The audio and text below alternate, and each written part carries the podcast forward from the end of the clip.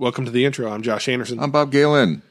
We have a part deux for you all today on storytelling. Oh, yes, so, we do. So if you listen to story, so if you're listening to this one from fresh, then listen to part.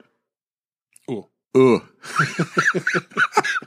That's not right. What's the? I don't know. All I know is duh. So listen to part one. yeah. episode 140. So this will be episode 141. If you're listening to this, go listen to episode 140. That's part one of this for those of Yeah. you that don't speak French. This is part two where we revisit some of the things. We dig in a little deeper. We do some role playing. We try and give you some examples of how to use storytelling. And again, the goal is to just help you be more successful. So that's what we're trying to do. Um, quick announcements. It's Uh, not conference season. It's right? not yet. We're coming up on conference Yep, season, but it's a little planned. it's a little too early. So we'll let you know where we're going in in conference season as things Yep. unfold. Uh, other than that, like us, feedback. We're getting more and more feedback from email and Mm-hmm. Yep, from blog, blog we like. feedback. So give us the feedback. Vote on us. Uh, like us. Heart us. Yep. Thumb us up. If you like what we're doing, help us out and share. You know that that was one of those things. I, so we have a Patreon campaign set up, and I get this email from them every once in a while. They talk about why people give, and somebody drew a parallel of, hey, if you go out to to drink with a buddy, you're going to leave a tip to the bartender of like a buck. Right? We aren't asking you for a buck. If you want to give us a buck, great. Patreon's there. You can do that. But how you can help us is give us a share, give us a like, do something like that where you help us spread the word. That's that's really cool. Telling a quick story. I was talking. I was doing some private coaching this morning Mm-hmm. uh, to this guy, and uh, he was in uh, Nebraska, where Walmart is. Oh no, no, fa- fa- whatever it is, uh, Arkansas, Oh yeah. uh, Bentonville, Arkansas. Mm-hmm. And he's like, "This is not the most vibrant, agile community in on the planet outside of Walmart." And he's like, uh, he and a buddy were doing some self study, and they and he's like, I he said, I'm going to give you feedback. Uh, we happened on the Metacast and the podcast, and he said, from our point of view, and we listened to them together. And he said, this guy just got a new leadership role at a company. Uh, he said he was inspired by you. He's like Josh inspired this his friend Yes. to apply to a job, and he got a job. I think he's just starting this week or something Exciting. Congratulations. and they're and and this is this is training for them. This Mm-hmm. is uh, helping them. And he just said, "I want to say thank you." And I- Fantastic. and it, and he had turned his buddy on, and then they had turned. They're turning other. They had just recommended to a local group or something. They're they're trying to be like little uh, That's exciting. lightning rods for us in that area. They're doing their best. He's like, we're, we really like the what's what's going on in the podcast, and he, and they did something at a meeting. And he's like, and oh, by the way, it's great and it's free. Yeah. and you, you know, why don't you do that? And and so that's the kind of stuff that we're looking for, Metacasters, is just get the word out. Yep. Uh, help us out, help us help others out, Mm-hmm. and we can create more stories like that. Uh, so without further ado, I do. on to the On to part two. yeah, on to the episode.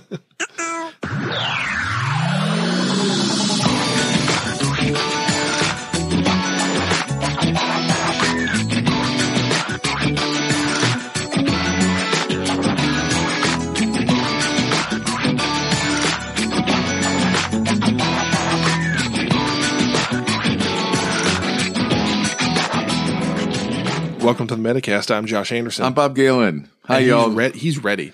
I'm not that ready. You I'm, just told me you were ready. I'm ready. like moderately ready. you you No, said no. let's Sometimes I am like all Let's you know, eight going. cylinders fired up, ready. Right. What do you like seven cylinders today? I'm probably like running on five. You got some misfires? I mean, what's Uh, going on? I'm old, You need a tune up?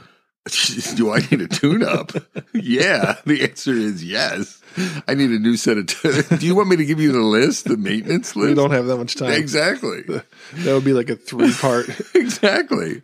I'm going to live in the garage for a little while. yeah. Okay. All right. So today's topic What is, is a continuation A, from con- a, from last episode. a part deux? Oh no! I should. I should have part deux? How did I not know that was coming? I'm so. yeah, baby. I'm so embarrassed. I'm like I'm excited. Oh I always love it when uh, you know we we do a part a two parter. yeah, I know. How I forgot about that. Oh gosh, it's disturbing. I'm I'm terribly disappointed in myself for not knowing that was coming. So this is part two of what storytelling. Storytelling. All All right, we got gonna- some good feedback. Okay. about we episode did, 140. We did, we did get some good feedback. it the stats on it were pretty good, so people apparently liked it. And at the end of last episode, You sound incredulous there. Well, I was like, "Wait a minute, people Wait. like that." They actually liked what we had to say. Oh my God. We can't do that again. Uh, so at the end of the last episode, Bob does what he does, and he says, "We're going to revisit this." Oh, I committed us. You got so excited at I the end of that to episode, and then you were like, "We're going to revisit this, and we're going to do role playing."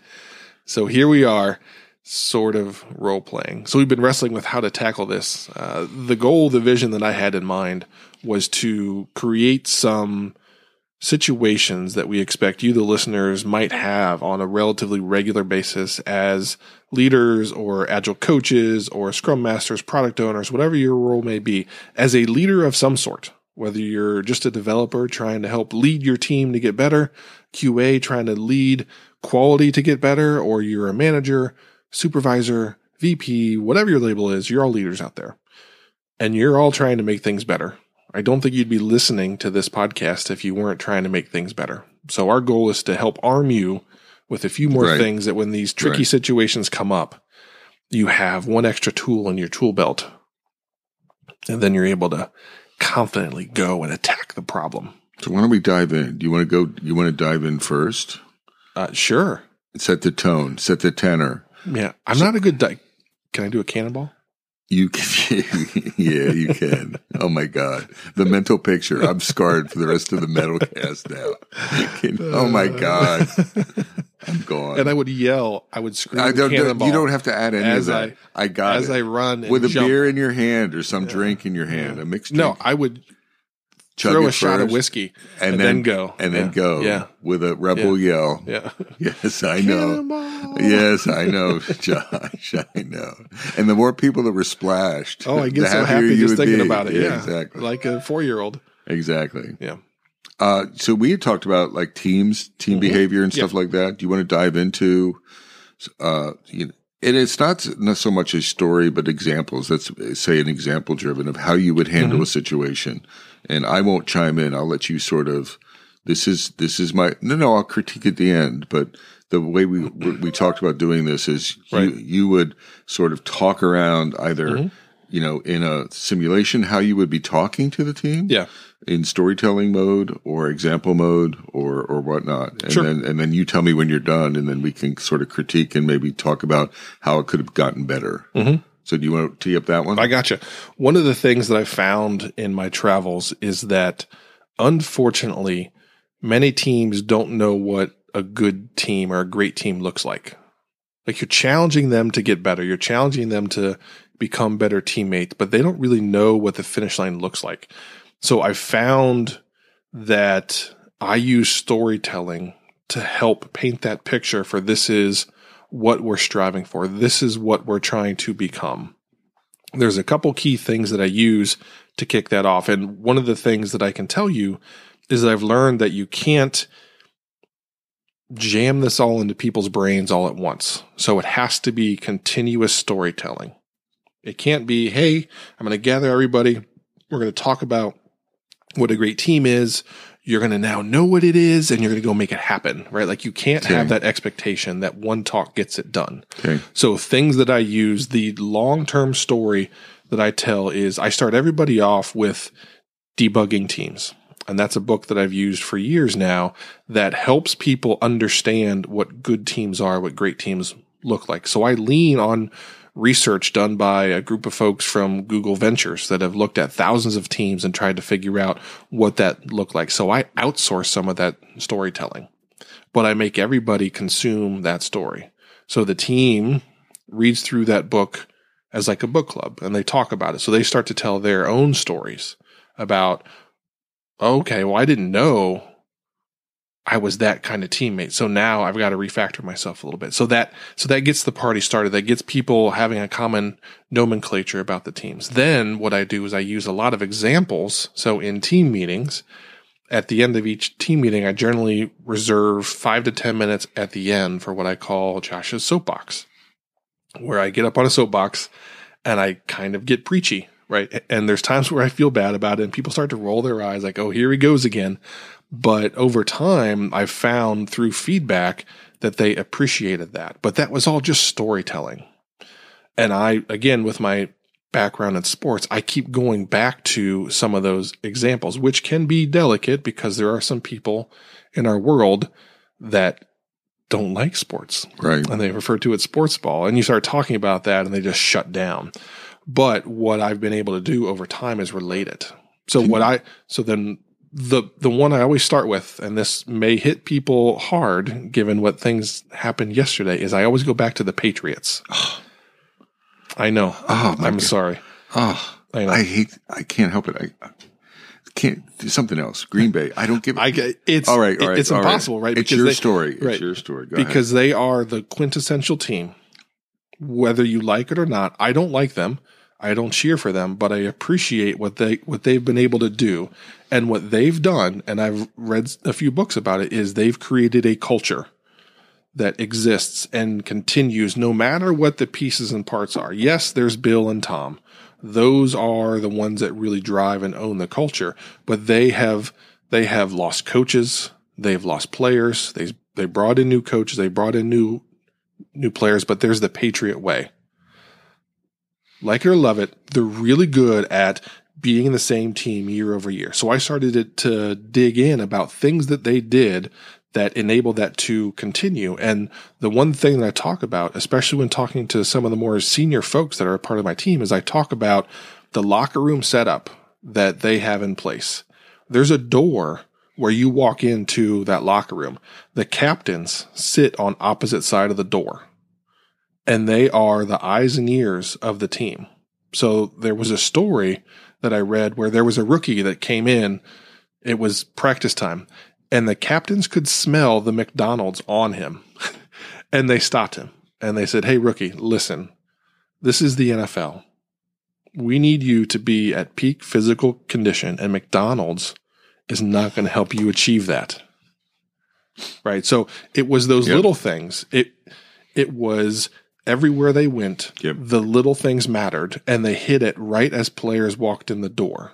So if they weren't doing the right things, the leaders within the organization self corrected.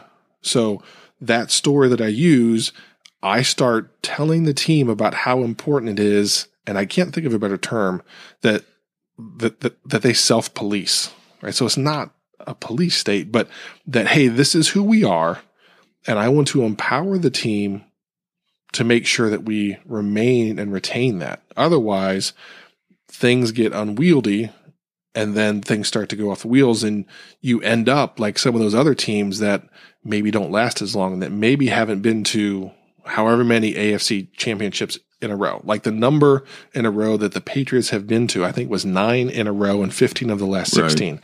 That's not normal. That may never happen again. But I firmly believe the reason that happened is because of the culture that they've created both from Bill Belichick as the coach, but within the locker room, because that's really where it matters. Because Bill Belichick can't be everywhere.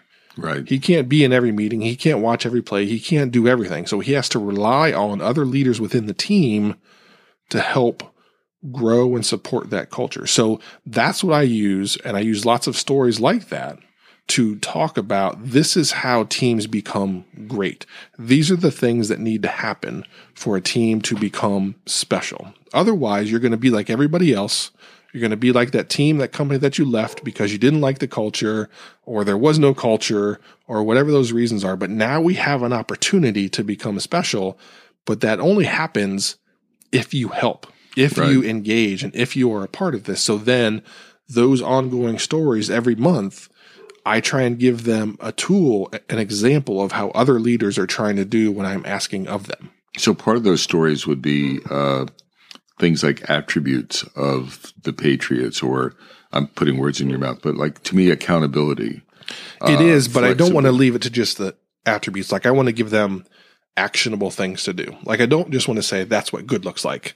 It's like that's what good look looks like, and here's how they made it happen. Here's how you can do the same thing. Okay. So what would that? I'm trying to picture what that story, or I'm trying to hear that replay. So that story would be. So to me, the one about the So captains so- so talk- sitting next to the So door. let's say you have an agile team that, Yeah. that lacks uh, team accountability, Mm-hmm. individual accountability. what bring that story to bear? Like, what would that conversation look like in your, or pick another problem that the team right. would So so that that's something that I've used, and I go back to again football because that's who I am.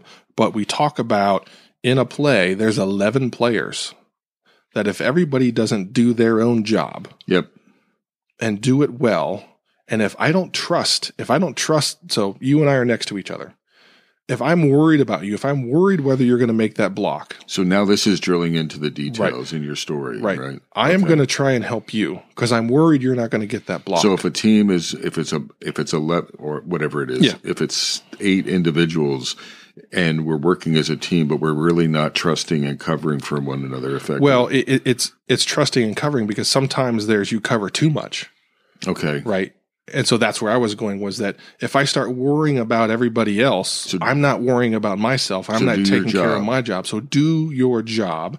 Trust that your neighbor's doing their job, but also trust that if your neighbor needs help, they're going to ask. Okay. Don't just start trying to help everybody because you're this mother hen so running if around. the team is right? taking on too much, Right. or if the team is like having these kumbaya meetings where everyone has to be involved for approvals or Right. something, or that slows everything down. which slows everything down, etc. So that's where you would bring out the patriots. You might, and Mm-hmm. you would talk about sort of this notion of doing your job. right. Yeah, I mean you have visibility into what's going Yeah. on, but don't you can dilute your attention. It's always let's start with you. Right. Okay, all right. Let's start with you. Be aware of other folks and help them, but understand there's a time and a place to help. You know, there's a time and a place. Let someone struggle a little bit. Okay, Let them ask for help. okay, Let them learn. Be there when they need help, got it. but don't become micromanaging, overbearing, this helicopter parent. Yep. All those things don't create the right behaviors within teams. So it's so again, it's those types of things. And I found that unfortunately people have never seen or never been a part of a really great team where they can think in their head, oh, that's what that looks like. Right. Oh, that's how I should behave. It's there's just some floundering because you're trying to figure it out. Right. So I use these stories to try and paint a picture and give them tools on how to figure th- those things out and how to work together to make that team what it can be.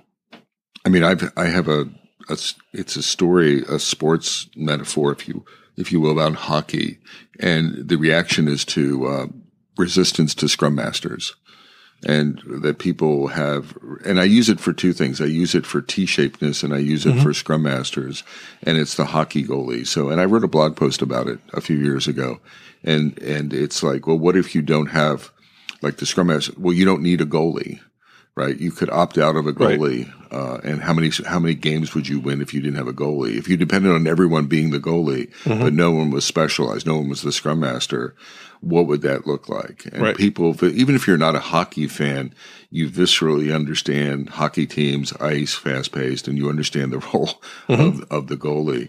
Uh, so I, uh, and that gets people to actually think of, oh, you know what, you know, you, you know, teams do, you do need specialized Yeah. It, it's not bad to have specialized people, Mm-hmm. right? They, and that's what folks look at. Oh, it's you know, I'm wasting my money on a scrum master. Well, you're wasting your money on a on a goalie as well, right? Right. They're a specialized. You know, everyone has a stick. Mm-hmm. Everyone has pads. Uh, uh, the other thing, the other the other part of that is T, in T-shapedness. I often talk about, and these are, and I love it when I see this. And again, I'm not a big hockey fan, but you know, I just I observe hockey games every once in a while. And if you've ever seen someone like the goalie is out of position, Mm-hmm. you see the goalie is sort of sometimes they get smacked out of position, sometimes they get themselves out of position, and a defenseman will throw themselves in front of the puck. Did you ever see that? Mm-hmm. And if you ever read about, uh, and this is sort of me telling the story. I mean, goalie pads are specialized. Thing. I mean, they're thick. Yeah. The mask is thick. Uh, if you ever look at their pads, I mean, they're well protected and they still talk about hurting. I mean, this, like, pick up a puck. You ever pick up a puck? Yeah. It's like pretty heavy And it's frozen at the and time. it's frozen and it's going at like 100 miles an hour Right. and it smacks into you so and you're padded and it still hurts the goalies talk about i mean it hits them in the mask sometimes and they're they're dazed and a defenseman who has no mask Typically, they might not have a mask. Mm-hmm. They certainly don't have the padding, and they throw. Do you ever see a defenseman like throw themselves in Mm-hmm. front of the puck, and they take one for the? T- I mean, I think of it as taking Literally, one- yeah. They literally take one for the team, uh, and they don't. That's not an uncommon practice, and that's that T-shapedness. Are they a goalie? No. Mm-hmm. Do they endeavor to be a goalie? no. But will they? Will they do that? You also see it in basket, or you see it in basketball teams, and not where someone like olays someone out front. A guard will olay someone coming Yeah. in, like LeBron James, right? helping on defense. and either someone you'll see someone who actually helps and takes a charge or at least tries to help. And then do you ever see those people that like actually step away mm-hmm. and they create like an open lane, right? So it's like either you're T-shaped and you're working for the team or you're not. Mm-hmm. And I, I think the analogies in agile teams are there mm-hmm. for that, that the T-shaped analogy. And to me, it's just intent. Do you have the intent or the will, right? It's a will thing to do Right. that. Uh, I don't know. But to me, that that's that's team first, That's which goes back to this ultimate topic of everything that we were talking about, where people weren't putting the team first. So those are examples that people can then start to correlate of. Oh, okay. So when I'm choosing not to test because my tester partner is busy and the to be tested column is stacked full or whatever, right. and I just move on to the next fun thing that I want to do, I'm not actually helping the team move stuff all the way to the right. Absolutely. Uh, the other thing that I, I I use the Patriot. I hate the Patriots. I hate Belichick. I hate them. I don't like them either, but you have to respect them. I do respect them, but man, it's like I get so tired of how many times they win. Right? I know, I know. And it's the goat, right? I have the. If I hear goat one more time, I'm going to smack. Yeah, that that term's way overused. It's way over. It's way overused. But um, though one of the things that also I find with in sports is you're not you're not paid to go both ways. Uh, you're paid for a primary job, and it's and everything you do is dangerous, right? You can get hurt on the next play. But I think out of all the teams in the NFL, the I think the Patriots have gotten more people to play out of position, like when they need to be, if it's an emergency. Like I've Yeah. seen wide receivers play defensive back for the Patriots. I've seen uh, defensive black backs play wide receiver, um, and they do it, and they go do it two ways uh, because there's a weakness or something. So so that's a cultural. That's with cultural intent. So they they sign players with that true T-shaped approach. Yeah. They are world class at being receivers, but they also have the capability to do other things. if and and not just the capability but the willingness Yeah. right I, like I'm, I'm i'm really emphasizing it and I, I it may not be quite as dangerous as i'm saying but if i if i double the amount of pay, plays i play right i Mm-hmm. Yeah. you know i have 20 plays on as an, a receiver and i have 20 plays now i've just doubled my chances of getting freaking hurt Yeah.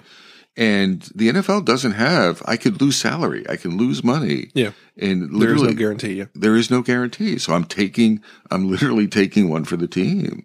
Uh, and there's a risk associated with that. Yeah. And I've, I've noticed that over the years. It doesn't happen, you know, all the time, No. but, but it's this, you know, this t-shirt, this willingness to take one for the team. This But willing- again, to me, the thing that separates them is they are willing to say no to extremely talented people that don't fit the profile, that T shaped profile. They are willing to not sign those best in class people because Right. they aren't best in their class. right. They don't fit the mold and they're willing to say no to folks that other people might be clamoring to sign because they don't fit with the core values of who they are and who they want to be where it really is team first. Right. So that's from my perspective, that clear vision of who we are and who we want to be and how we're going to get it done separates them. And that's the same thing that I strive for with our teams. Yep. Let's Okay. switch gears a Let's little switch bit. it I, up. I wanted to talk about uh, in my Cal classes.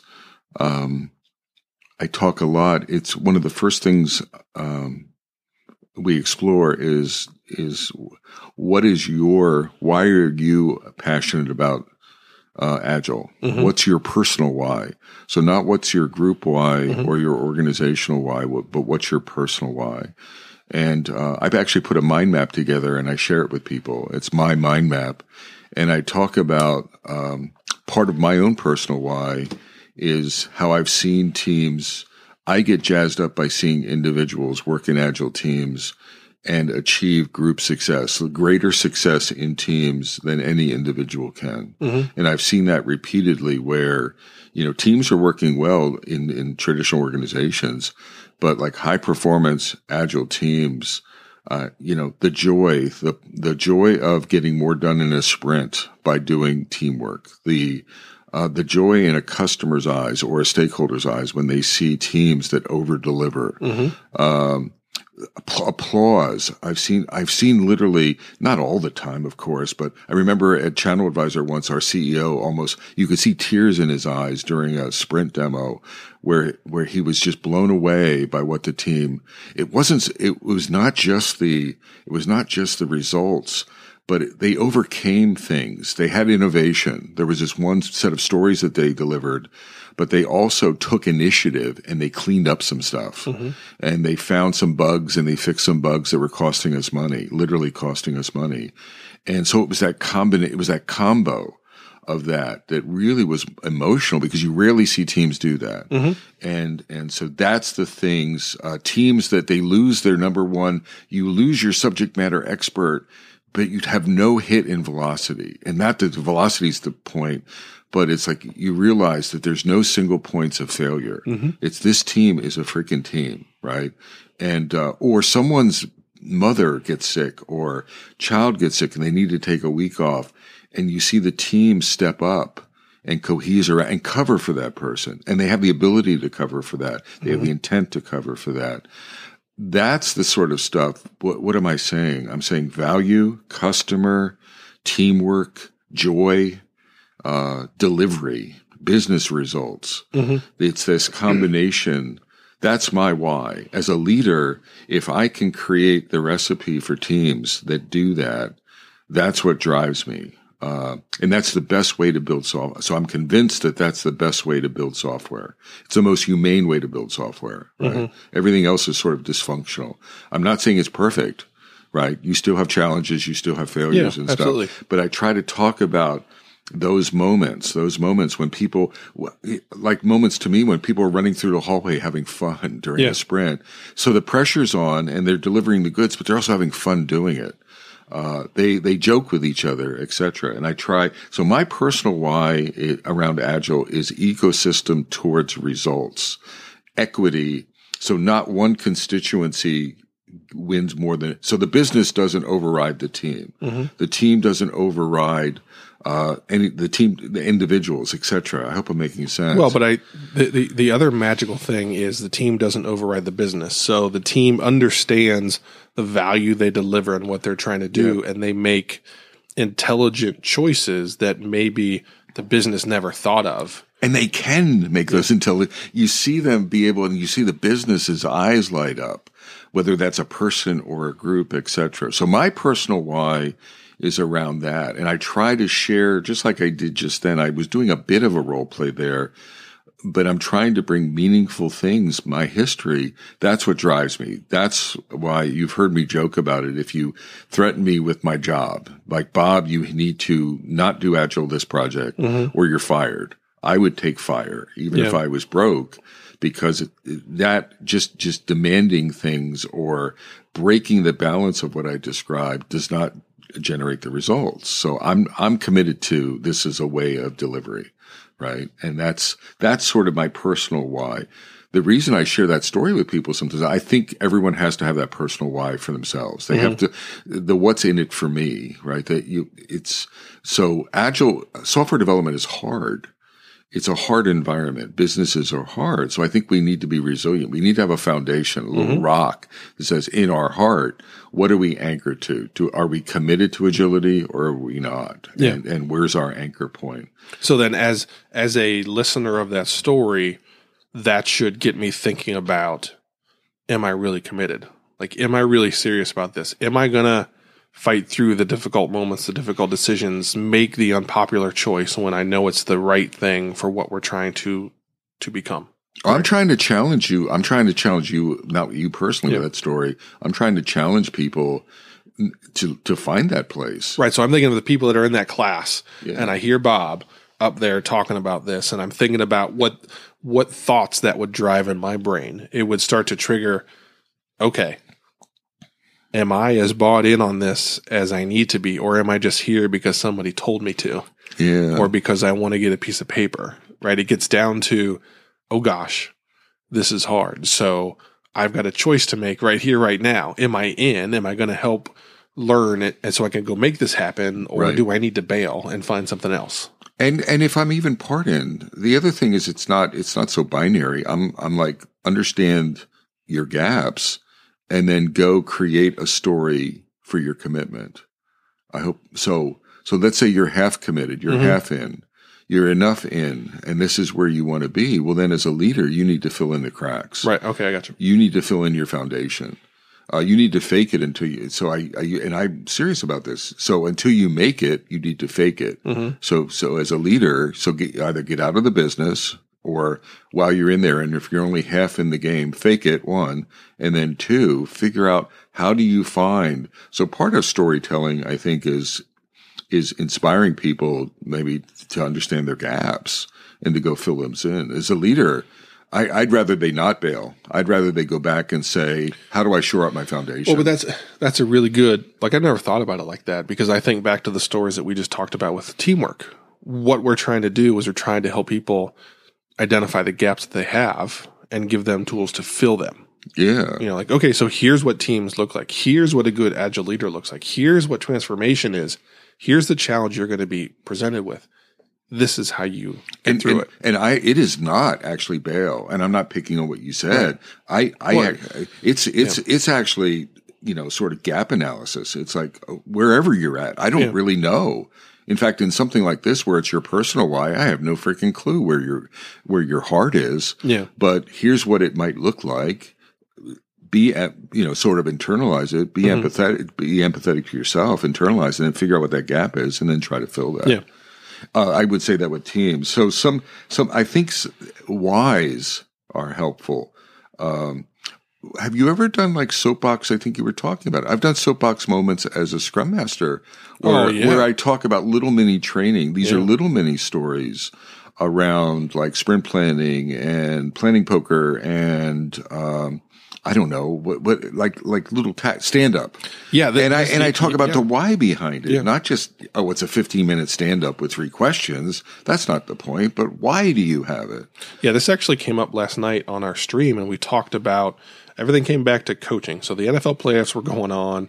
I was thinking about football. The the viewers, listeners were thinking about football. So we were talking about timeouts. What was your time? Was your stream last night? Seven o'clock. That was a that was a bad. Time. Oh, I know. I kicked off the stream like, man, this was terrible timing. Oh my god, terrible timing. Well, there were two overtimes right know. during the I day. know. Well, not only was it terrible timing from potential viewers slash listeners, but that first game went into overtime, and I was watching it, so I was left with like 15 minutes to get everything Yeah. set up and rolling. But we talked about timeouts and how you should have a limited number of timeouts. You you don't want to call a timeout on everything, but I talked about in stand ups, there's times where I call a timeout and I stop everything. And I say, okay, we're off the rails because of X, Y, and Z. And that's where I hit the Y. That's why I get people recentered on why we're doing this, what a stand up is about, or what a planning is about. And someone asked the question, like, well, do you always call a timeout? And I said, no, it's just like in sports. You got to have a limited number of timeouts. Otherwise, you're going to be that boy or girl who cries wolf and you call timeout about everything and people stop listening. So you have to understand the importance of now's a time when I need to jam on the emergency brakes, stop everything, get everybody recentered because we're going in the wrong direction, get people to understand why we're here, why we're doing what we're doing, and then say, okay, time in, go. So those are the things that you have to do it. Otherwise, stuff just starts going into left field and you can never recover it. It it gets out of your control. Absolutely. I, I'm I'm thinking about like different types of delivery. So I'll, I'll do it this way. We're kicking off an organizational why, Mhm. right? We're let's you and I are kicking off an organiza- an agile transformation in an or small organization. Mhm. We're in a room with a hundred people, fifty people to a hundred people, and we're trying to kick that off. And we want to maybe start out with why are we doing it? but but I want to put a twist in it and see how you react. I might tell a story of like my last agile failure, I do that all the time. right? And I might talk about company. I'll probably I'd probably wash out the company example, Mm-hmm. and it, and it would probably not be a coaching example. It'd probably be more personal to me. Yep, I do right? that too. And it Yeah. would be like, you know, I screwed the pooch. Uh, and, and so, and, and we're doing this grandiose kickoff and everyone's excited, right? We're calling agile and there's energy in the room. And what do I start with? I start with failure Mm-hmm. and I, and it's my failure. And I tell this, you know, uh, you know, I didn't do it this way and the teams reacted this way. And I take 80% of it on my shoulders, right? It's my bad. And here's what I learned. And then I start during the, in the story, I start crafting it forward to my learnings. And, um, and then I would kick into like this new opportunity. And I don't know how much I would connect the dots, but I'm really going, what I'm trying to message in the failure, like keys. I would probably, I might even twist the story to be, let's say I, this team culture, like leadership isn't all on board, like we talked about. Mm-hmm. Not all the leaders. I would probably amplify my previous story. Well, one of Yeah. our, one of our failure factors was everyone was giving it lip service, but no one really was walking the talk. And when push came to shove and the dates hit us in the face, right? We we crumbled and freaking went back to our we went back to our old patterns of just driving dates and kicking teams and 30% attrition later and a failed project. Here I am with a new job in this company, etc. And there's a message um and and sort of um it's risky and I'm showing vulnerability. Yeah. And I might be self-deprecating in that to some degree.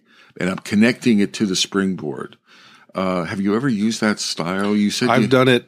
Um, the last two transformations I've kicked off, I've started like that, and the leader that's sitting next to me, just I can feel the look that they're giving me. Like, what are you saying to these people? But you do have to go full circle, and I found that vulnerability is key because you're this third party that they brought in and they have this expectation that you know everything and you're um, omniscient. You, so what I try to do, like, hey, I'm just a guy. Yep. I've made mistakes. Yep. But I can tell you I've learned from my mistakes. I'm here to help you make less mistakes than I've made. I'm I'm here to help you learn from the the mistakes I've made. We're going to make mistakes too, but that's okay. Here's how we're going to rally around it. Here's how we're not going to let those mistakes kill us. Here's how we're going to learn from it. Here's how we're going to grow. So I so I put that in place that number one, I don't know everything, but I've been through a lot. So I try and paint the picture of this grizzled old veteran that has a ton of battle scars. you do try to paint that picture. Yeah. And these battle scars But are for you, right? Like I've earned these for you. But so you're just a youngster compared to. Well, it's weird. Like I'm but starting you are to be grizzled. the old guy. You are the old. Yeah. You. Uh, so there, there's a couple places where I work where I'm the old guy. how does that feel, Josh? Weird. It does feel weird, Weird. doesn't it? I'm like the oldest guy in a lot of contexts Yeah. sometimes, and it, it bugs the crap out of me because in my brain I feel like I'm 30 something. Yeah. and clearly I'm not 30 something. so no. So I was, I was wondering, I think that's, so, so let's, let's dissect that. What are you connecting? So you're connecting to, I'm real. Mm-hmm. Uh, I'm not afraid to fail. I'm not embellished. So I try not to, I'm not proud of it. I'm not, I'm not putting it up on a pedestal. Uh, but I have experience. Mm-hmm. I have good and bad experience. Uh, I'm meet, you're meeting people where they are. You're not on a pedestal right? You're human, right? You're we're we're in this together. I think Right. is part of it. and I try and create a dialogue. So one of the things that I do is I talk about in those failures.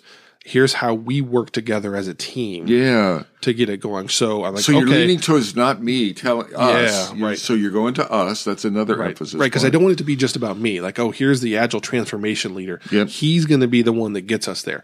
No, I am the one that's going to help you get there. And you're setting the stage that way, Yeah. right? You're setting the stage. I think the vulnerability is key. Yeah, I think so too. Uh, another thing I wrote down when I was thinking of, so I think of vulnerability, self-deprecation, we and self, and they're they're interrelated, and then a sense of humor. I Mm-hmm. try to use humor, and I try to use all three of those things together to connect in our storytelling, to be Mm-hmm. real in storytelling, and whatever I do. Do you find yourself using them as, as well? So sort of, yeah, Yeah, that's that's who I right. Th- so it's hard for me to disagree with that given how we roll with our podcast. Yeah, that's You true. know, that's true. We have fun and that's who we are. And and back to your why, you want it to be humane and fun. Like work is work. It's Yeah. called work for a reason. It's not called funsy playtime. right. But you still want it to be an enjoyable experience because the amount of time you're spending together.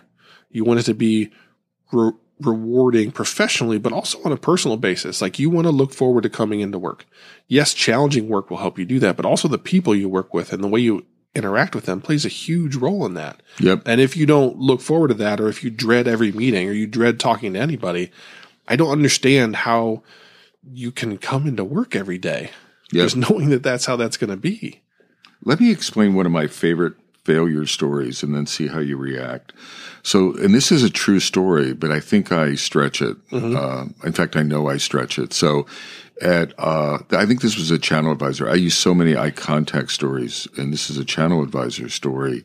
There was a team uh, who was um, they couldn't meet their sprint commitments, um, and they you know they were constantly you know commit to like 50 points and or something and then they would deliver like 20 points etc and then I, I suggested to them that they just sprint or or whatnot and i'm like i would take two points um so so it's like no it's a different story i'm i i, I told my story badly Oh no. so it was a, it was a story where I asked the team to stretch. They were getting complacent, and the team twenty five points of capacity. And at the end of one sprint, they they took me on and they like took risks and they stretched on stories and all of this stuff, and they delivered like two points at the end of the sprint. Uh, and they probably delivered ten, but I always tell it like thirty points, and they delivered two. And they went down in flames. And I talk about a phoenix like rising from the ashes where they hit the ground and they mm-hmm. were embarrassed. And it was a terrible, it wasn't a terrible demo, but the only, you know, two points does not a real, you know, demo make, et cetera, et mm-hmm. cetera. So I'm embellishing. So I'm exaggerate to embellish the point. I was in, exaggerating the, what I was proud of is the fact that they took a risk. Mm-hmm. What I was proud of is they did the demo no matter what.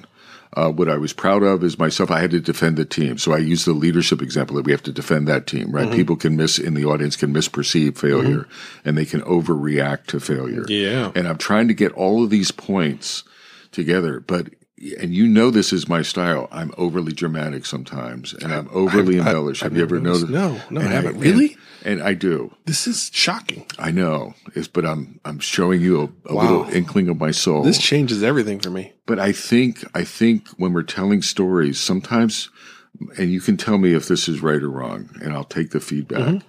But I think the embellishment gets the point across. You know, if I'm exaggerating. Think about tall tales, right? across, Think about the tall tales, right? The the tall, you know, Paul Paul Bunyan and and Yeah. Babe the Blue Ox, Yeah. right? That's it. There's a Is there a reason why you bring up Paul Bunyan and Babe the Blue? no, that was the first one, that, or Johnny Oh, uh, Appleseed, or okay, whatever, okay, whatever those tall tales were, right? Those, Yeah. those they were big. those were big. Those were attention grabbers, but the underlying meaning Yeah. is what it's really about. So yes, there was exaggeration that Paul Bunyan was 85 feet tall or whatever, and Babe the Blue Ox was 100 feet or whatever, right? I All think those we have things. to. I right? think it's the- effective when we exaggerate. I think we have. You know, you have to pick It's it. a story. it's a story. So It's not a newspaper. And it's, It's, not, not, the factual sto- journalism. and the impact. What's the point of the story? Is the impact right? Mm-hmm. Like, are we getting their attention?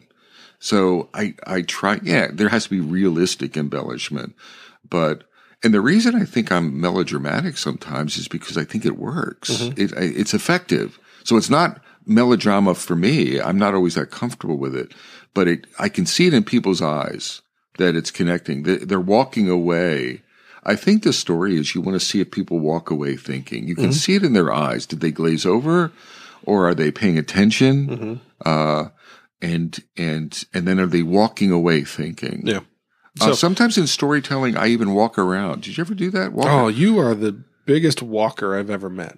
But I'm but I'm not just walking. I'm looking. I'm, oh make- no, you I'm making. you I, walk and you like get in I people's get faces. I get in people's faces. I'm trying to engage in the. I'm trying. I do that in when I'm inside a company. It's not just in Yeah. conferences and stuff. I wonder Is it so? Embellishment, getting in people's faces, connection, important. What do you think? Is it part of your style? So, fr from an embellishment perspective, yes. Um, I, again, I go back to the stories that stick with. So, think about movies that tell a story without just flat out telling you this is this is what we're trying to get across.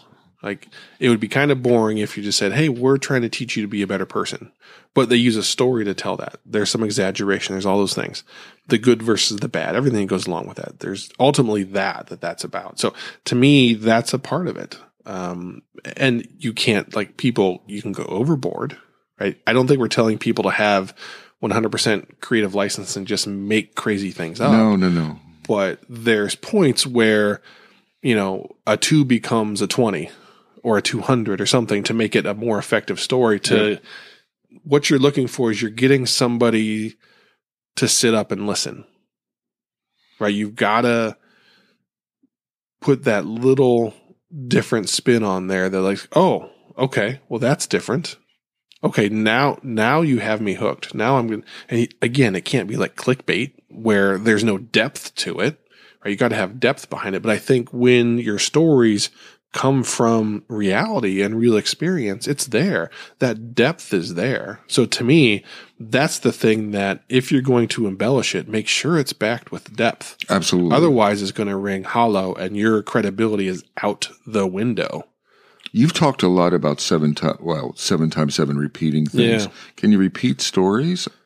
I think the answer is yes. I mean, you have to be careful that Uh, you don't come off like Grandpa yeah. Bob, who forgets the stories they tell. But So there, there's here's a story about stories. Um, at one company that I worked at, the CEO told the same story every company meeting, okay, that right? And that didn't work. Yeah. That again, people started to question. Okay, does does this guy really have anything important to tell us, or is this just his story that he uses to convince himself that the company's going in the right direction? Right. And it became like, oh, here we go again. You know, like, and for and for the new people, it was cool and it was exciting. But if you had been there a year, it was like the You fifth time more. in a row Yeah. you've heard the story. Yeah. Like, okay, so what?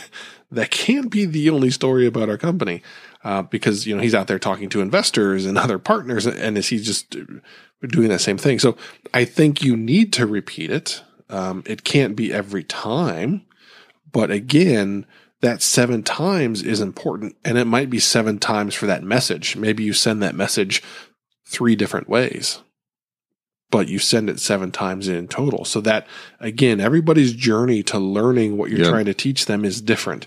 You have people that just started, people that have been with you for five years. You can't assume everybody's heard the same thing Right. the same amount of times. And there's times when I start off a story. Like, hey, for those of you that have been with me for five years, you may have heard this before. So, so I like, but it's still important. Right. It's still important, and here's why. Exactly. So I, yeah, you have to be sensitive, but I think we also have to be the consummate communicators. And Yeah. we, did, we do that. One thing I've done now that I'm thinking about it is I've mined the group for story. So it's not always me as storyteller. I can mine a group for stories. Like anyone have an idea, you know, anyone have any examples of successful sprints? I want you to quickly share what they look like. And you can get a couple if you have an interactive audience, like a group or whatever. So now I'm storytelling as a conductor rather than storytelling. I'm mining the audience. Yeah. Uh, I'm filling in the gaps, and there's a method to my madness. I'm I'm trying to get some points across. So I'm the conductor of it. Have you ever done that? I I don't do that exactly, but I I do a lot of outsourcing. So I I grew up movies were a huge part of who I was. Okay. And there's things that stick in my brain from movies. So I use a lot of movie clips and I'll I'll play a movie or I'll play a scene from a movie or from a show and I'll ask the team, okay, why did I why did I show that to you guys? So so that's an example of what I'm talking about. It's like so that's what I'm so mining for the why. So Mm-hmm. we can tell. So it's creating this. I think part of you know storytelling is is creating that shared. We own the story. We're developing the story together. Mm-hmm. Yeah. Right? And and if we can get that's why I walk around. If we can walk around, if we Mm-hmm. can make eye contact, if we can have the audience fill in and react. I love your react to movies, react Mm-hmm. react to music, whatever it is. Now we're creating. Maybe that's a key here. In is creating a shared story. Yeah. Maybe we come in with with unique direction, but if we leave with it, it's starting to become our story. Mm-hmm. Oh, okay. So you've done some of that. One final point, and this is the end of my notes. no, we've done good. We're doing good. Uh, negative examples, what not to do. So we we talk a lot about we talk a lot about like the positive stories. I think we've been talking, but there's also this like anti pattern stories or what not to do or you know I've sometimes like I've told stories of folks. That's a great idea. It's like you and I were talking about an idea before the Metacast. Mm-hmm. Josh, that's a wonderful idea. You know, I've had that proposed to me a thousand times, 999 times. That's never worked out very Right, well yeah. for a variety of reasons. I'm really engaging in the one mm-hmm. time, but, but it's like what I've communicated is it's a risky proposition, et cetera. Right.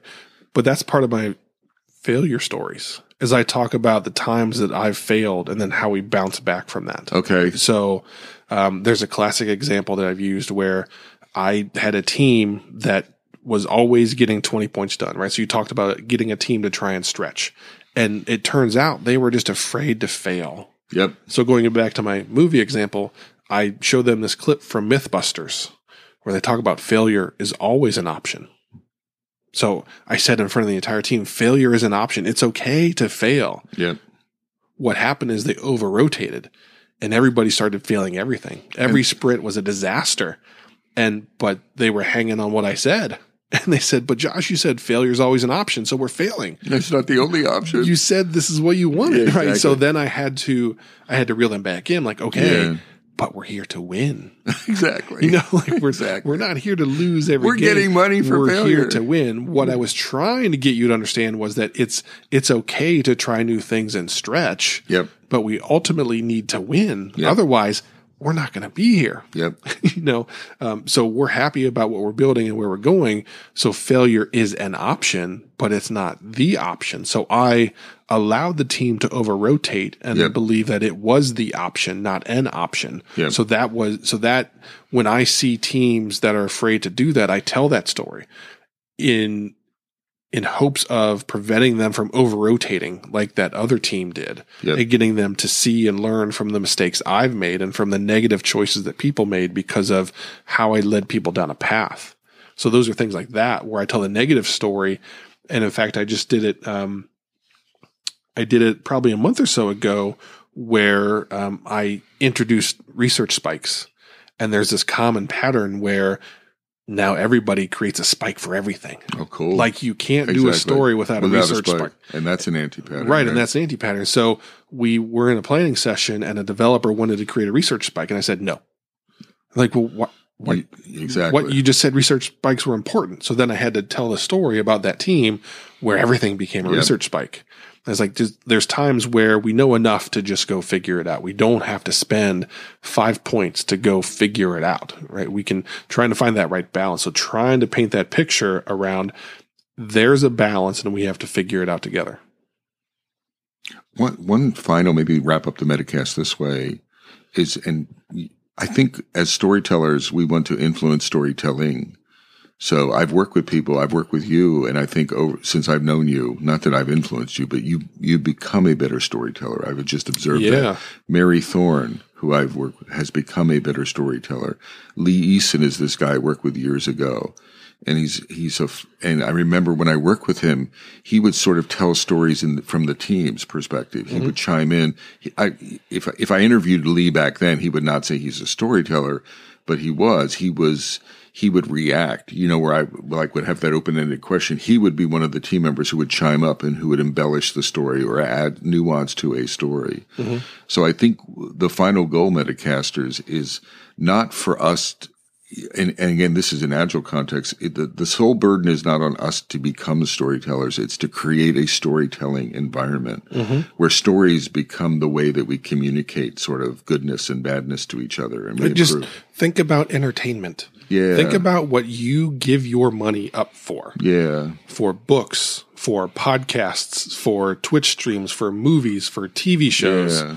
for Sirius satellite radio, Yeah. right? There's in there, there's a story that you're paying for. In the next retrospective you have, encourage people to tell stories. And the next stand up, uh, instead of answering the three questions, tell a quick story. So it's there's a, there's storytelling opportunities. The next time a demo, challenge whoever's doing the demo and doing a sprint review or a demo to tell to be when you're preparing for it ask the question of what story are we going to leave the audience with mm-hmm. uh, you know what are they going to walk out with what what's going to be their impression it's put on s- storytelling everywhere uh, yes, it's a leader thing or scrum masters. Maybe there's there's roles that have more opportunity, product owners.